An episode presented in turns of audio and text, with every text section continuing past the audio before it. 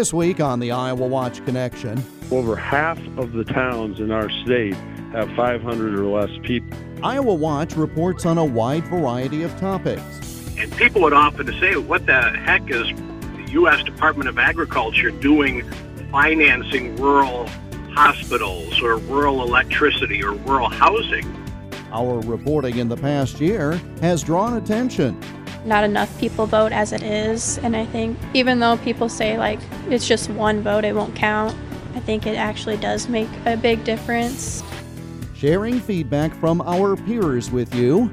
That's our topic this week. The Iowa Watch Connection is presented by the Iowa Center for Public Affairs Journalism, online at iowawatch.org. Here is Jeff Stein. Iowa Watch is part of the Iowa Center for Public Affairs Journalism. We do in depth reporting on important topics, not to win awards or praise, but because an informed citizenry is vital to the health of our society. But there are occasions when our work does receive notice, and we'd like to share information about that with you this week. Last weekend, the Iowa Broadcast News Association presented its annual News Awards for Material Broadcast during calendar year 2018. We are judged alongside the largest radio stations and news organizations in the state, and we're pleased to note that this program received seven awards, including two first place honors. One was for political reporting for a program Iowa Watch executive director and editor Lyle Muller produced on the never ending campaign cycles in Iowa. We revisited that topic with you just last month. The other first place award was in the Farm and Agribusiness Reporting category for our discussion of rural development and economic issues, which was originally broadcast on September 9th of last year. We'd like to revisit portions of that award winning program with you now with updated information. Despite urban sprawl and a larger metro population proportionately than ever, Iowa is still fundamentally a rural state. Our fortunes rise and fall based on how robust Iowa's agribusiness industry is.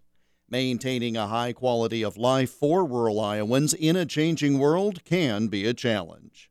Grant Menke is State Director for Rural Development in Iowa for the U.S. Department of Agriculture. He was appointed to the position in August 2018. At USDA Rural Development, my job is going to be to oversee the, the key programs that USDA Rural Development manages to help increase prosperity in rural Iowa. We provide loans and grants to help expand economic opportunities and to help create jobs in rural areas. So some of this assistance supports infrastructure improvements. For instance, we've got a really big uh, push right now um, to help as many rural communities as possible upgrade and rebuild their rural water infrastructure. Um, business development, housing, community services such as schools, public safety, health care, and then uh, rural broadband, uh, you know, getting high-speed internet access in rural areas as well. So those are some of the key focus areas um, that we have, and in addition to overseeing those programs, I'm going to be um, out around the state as much as I can to help inform people about those programs, how they can help their communities, and to expand partnerships um, uh, to to help uh, work together to move rural Iowa, Iowa forward. Um, the longstanding motto of USDA Rural Development is that we are committed to the future of rural communities. I'm excited about that mission and really excited to get to work. This truly is a matter of reinventing what rural communities mean to those who live there and for those who might want to visit. Talk about the need to make rural Iowa different and distinctive, either one area from another or an area from how it used to be a generation or two ago. Oh, that's a great point. And Iowa has about 975 towns across the state out of those 975 towns, how many of them have 500 or fewer people living in them? And the answer is about 500. So over half of the towns in our state have 500 or less people, which just shows you, you know, and yeah, more than two thirds of our state's 3.1 million residents live in communities and areas that are eligible to receive financial assistance from USDA Rural Development. So, you know, rural communities clearly play an important role in the success of our state. Uh, and, uh, you know, so as we look at some of the key challenges, I'll go back to, you know, water quality is a huge focus in our state right now. And, uh, you know, Congress happened to provide rural development with an additional $4 billion nationwide to assist rural communities in areas that need assistance to finance their drinking water, stormwater, drainage, and, and sewer systems. You know, the town I grew up in, Calumet, Iowa, in O'Brien County, um, is participating in this program. I just learned last week and they're doing a complete overhaul of their water system to the tune of about $2 million. Can you imagine a town that has about 90 households taking on a project like that without the key partnership with USDA Rural Development, the O'Brien County Economic Development Group? That type of assistance uh, and that type of infrastructure improvement would not get to take place. So yeah, when we're looking at our objectives going forward, you know, Secretary Perdue has has outlined three priorities that are central to his plan, and those are uh, improving infrastructure, enhancing partnerships, and embracing innovation. So whether it's you know, uh, you know, the need for affordable housing for local workforces in uh, rural communities, you know, expanding entrepreneurial enterprises or things like water infrastructure improvements, uh, rural broadband. Those are the areas that are going to help uh, our rural communities not just survive, but thrive uh, moving on into the 21st century. Grant Menke, Iowa Director of Rural Development for the USDA. You can find out more at rd.usda.gov. The man who held that position in the prior presidential administration is still heavily involved in these issues. After leaving government service in January 2017, Bill Menner founded the Bill Menner Group and became director of the Iowa Rural Development Council. And people would often say, what the heck is the U.S. Department of Agriculture doing financing rural hospitals or rural electricity or rural housing? And, and frankly, the, the answer is pretty obvious. Uh, farmers and ranchers rely on small towns for a lot of things. And without those small towns and rural places, uh, U.S. agriculture struggles. So, you know, USDA Rural Development had loans and grants and loan guarantees to do everything from housing to utilities to small business to community facilities. And when, when my time there ended, I really liked what I did and I thought the only way that I could keep keep my uh, fingers in the, the rural development uh, area was to start my own consulting firm. And shortly thereafter, the Iowa Rural Development Council, which is a nonprofit umbrella group of lots of rural partners, came to me and said, "We think we need at least a part-time executive director. Can we contract with you to be our executive director?" And the answer was yes. So I mean, sort of a, a nice, uh, fortuitous alignment of the stars. Uh, but at the end of the day, I get to keep working with small towns and with people who want to work in rural places. That goes back to November of 2016. And we uh, gathered in Jefferson, Iowa, uh, the first ever rural summit that the council put on. And really, it was sort of a bunch of folks pitching in and doing all they could to make this project happen what we learned from that event was a there's a real demand for this sort of information. Uh, if you live in a really small town, you're you may not have access to the same networks that folks who do community development work, for example, in a big city might have. They get together all the time and they have paid staff to do these things. If you live in a small town and you do this sort of work, uh, you might be doing it as a volunteer you might be doing it as the uh, elected but um, part-time mayor or city council person or the volunteer nonprofit uh, development director. and you may not get to go to these same sorts of meetings or uh, have the same resources that, that folks in big cities have. When you're working with some of these communities, where's the gratification for Bill Menner? When you look at something, I mean, what is the sort of thing that makes you say, there, this is something that was totally worth the time? Uh, when someone, after the project is done, calls and tells you about it and says thank you. Or honestly, just driving through town and seeing something that happened because of you. I don't even need the thanks, but it's, it's nice to see it come to reality. Bill Menner of the Iowa Rural Development Council. Their third statewide Iowa Rural Development Summit was held in Grinnell on April 3rd of this year. Each month, Creighton University economist Dr. Ernie Goss supervises two surveys the Mid American Business Conditions Index of producers and suppliers, and the Rural Main Street Survey which collects information from rural bankers in parts of Iowa and nine other Midwest and Plains states. The latest monthly Rural Main Street survey was released this past Thursday, April 18th, and it shows a drop in the overall survey index from 52.9 in March to 50.0 in April. Anything above 50 on the scale suggests growth, so the index drop to a neutral level is of note. Goss's new survey shows that one of every five bankers surveyed expects an increase in farm loan defaults stemming from last month's devastating Midwest flooding. And farm loans for April grew. The borrowing index climbed to 81.3, the highest level recorded since his survey began 13 years ago.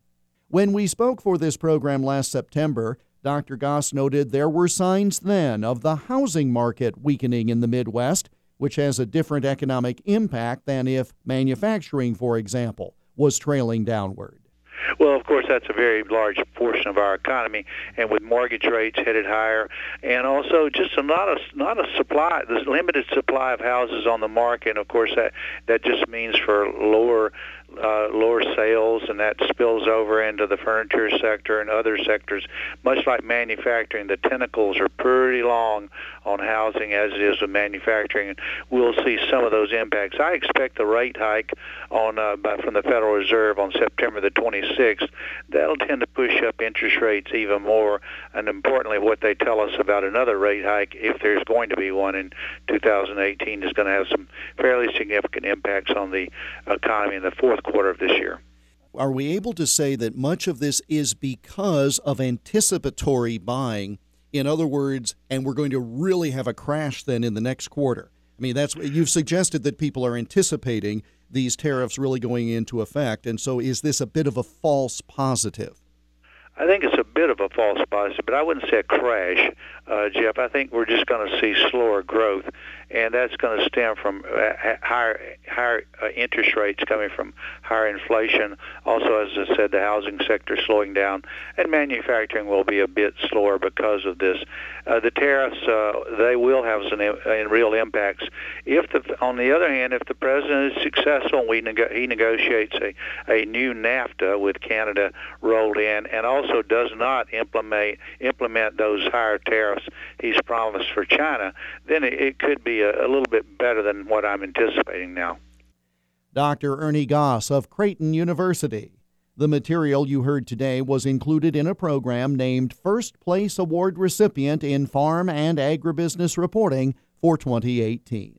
When we come back, we'll share more information about the awards we collected last week and revisit another award winning segment. But first, let's recognize the large number of stations which carry this program who themselves won awards at last week's broadcasting conference.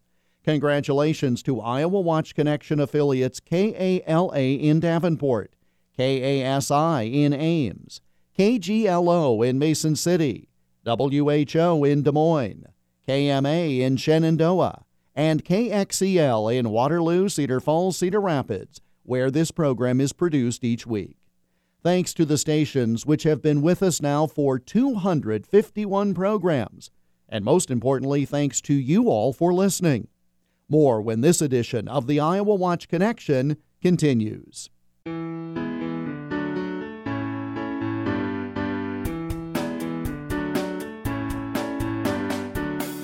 Support for the Iowa Watch Connection comes from the Iowa Insurance Division's Iowa Fraud Fighters program. This statewide initiative educates Iowans on how to double check before they invest and shield their savings from scammers. Thousands of Iowans have attended fraud fighter forums across the state to learn about new scams circulating in their area and how to stay a step ahead of fraudsters. Learn how to fight fraud and why it is important to report scams at iowafraudfighters.gov. The Iowa Watch Connection radio program is part of a statewide audience engagement project organized by the Iowa Center for Public Affairs Journalism, an independent, nonprofit, nonpartisan news organization. The center is dedicated to producing high quality investigative and community affairs journalism in Iowa, while also training journalism students to do this work at a high ethical level. The center is found online at iowawatch.org. Welcome back to the Iowa Watch Connection. I'm Jeff Stein. In addition to two first place awards for reporting, Last weekend, Iowa Watch received a second place award in the Public Affairs Reporting category for a program on first time voters, which originally aired on October 26, 2018. Here is Iowa Watch reporter Lily Bolke.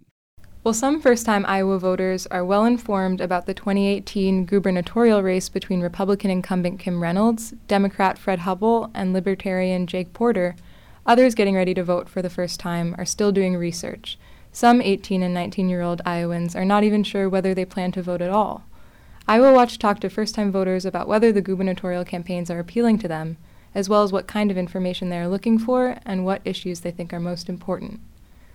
Lauren Reese, for example, does not know yet whether she is going to vote, nor who she will vote for if she chooses to cast a ballot. She's 18 and from Monticello. I haven't really thought about it a whole lot, no. I don't know yet. I'm okay. not sure. Many of the people we talked to said they care about candidates' stances on social issues in the state, such as abortion, immigration, and transgender rights. Amber Jensen is 20 years old and a first time voter from Davenport. As a Spanish major at Cornell College who said she hopes to work with the Latino community in Iowa as a career, she said the immigration debate is important to her as well, including how it related to the immigration status of the man accused of murdering Molly Tibbetts. Jerson said that despite the fact that Tibbetts' family did not want to politicize her death, Reynolds made it political, while Hubbell did not. When asked about whether the candidates were talking about the issues Jerson cares about, she said, I believe that they are. Um, I follow Fred Hubbell on Twitter. My friend is actually working for his campaign. Um, and I look at Kim Reynolds' tweets, but I don't personally follow her on Twitter. I do keep up with um, the things that she's doing within the state um, through other news stations. Emily Butolf is 19 years old and, while she's lived in several places, most of that has been in South Dakota. She lives in Iowa City now while she studies at the University of Iowa. She plans to vote in the Iowa gubernatorial race, but did not know for whom when we talked with her. We spoke at the Iowa Memorial Union, where it was busy as students lined up for early satellite voting that was taking place. I do. Um, it's a little conflicting because they it becomes so extreme in some of the issues that like I agree with what they're saying, but not what they support. Mm-hmm. If that makes sense. Yeah. Um, do you have any like examples of that? Yeah. Um, I'm. I'm personally, um, my faith doesn't believe in abortion. Um, so Planned Parenthood has been poisoned against me from the start. Um, but I do, but I do want women to have access to health care. Butolf also said that she thinks partisan activity has turned the political process more commercial. McGuire Schultz, who is 19 years old and originally from Des Moines, agrees. He said he thinks politicians often cater to their political parties too much and that he will probably choose to vote for the candidate whose ideas are their own rather than those of their party. Partisanship is not the only frustration some first time voters have with the gubernatorial election and the political process in general. Tyler Dennis is a 19 year old from Cedar Rapids and said he finds that different media biases impact the political process and determine who people vote for. Do you think like the, the media has been doing an okay job of sort of covering the two candidates from your point of view? Or do I you think, think the media is very swayed, and you can see that by comparing different media outlets. some uh, media sources are more liberal and some are more conservative, and you can see that difference on how uh, they're on their bias and how they portray the different candidates and like how often they do and in what light. Schultz said he talked to his dad about voting, and his dad told him that it's pretty easy. However, he said that while he's excited to vote for the first time, he's also nervous. The reason he had not yet cast his vote when we spoke was his lack of knowledge on the different candidates. The hard part is informing yourself, I think, knowing what's going on, he said. That's what's been holding me back. I don't want to go up there and vote and then not really know what I'm voting on. I'm Lily Bolke for the Iowa Watch Connection. That program on reaching first time voters received a second place award in the Public Affairs Reporting category at last week's statewide News Awards presentation, as did a segment of the report on year round interest in politics that was in the Best Use of Actuality category. And a trio of programs presented with honorable mention awards. Our report on the state of modern day journalism, that was in the public service category. A report on the cost of college textbooks in the in depth or series reporting category. And within general reporting, our extended conversation with former U.S. Senator Tom Harkin. Again, we're gratified by the recognition which only makes us resolve to continue this sort of in depth public affairs journalism for you, the audience.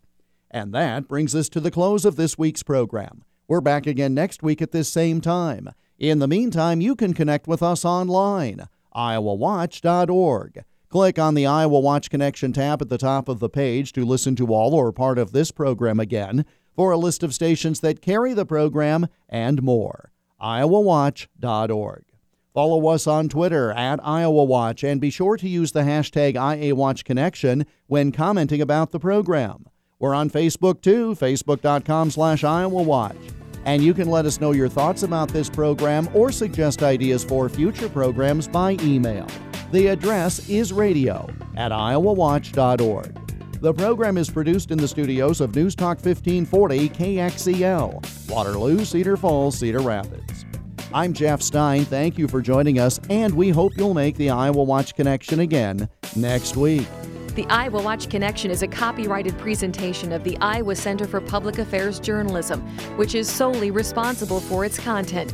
For more information about the center, including how you can contribute so high quality investigative and community affairs journalism and student training can continue, go online, iowawatch.org.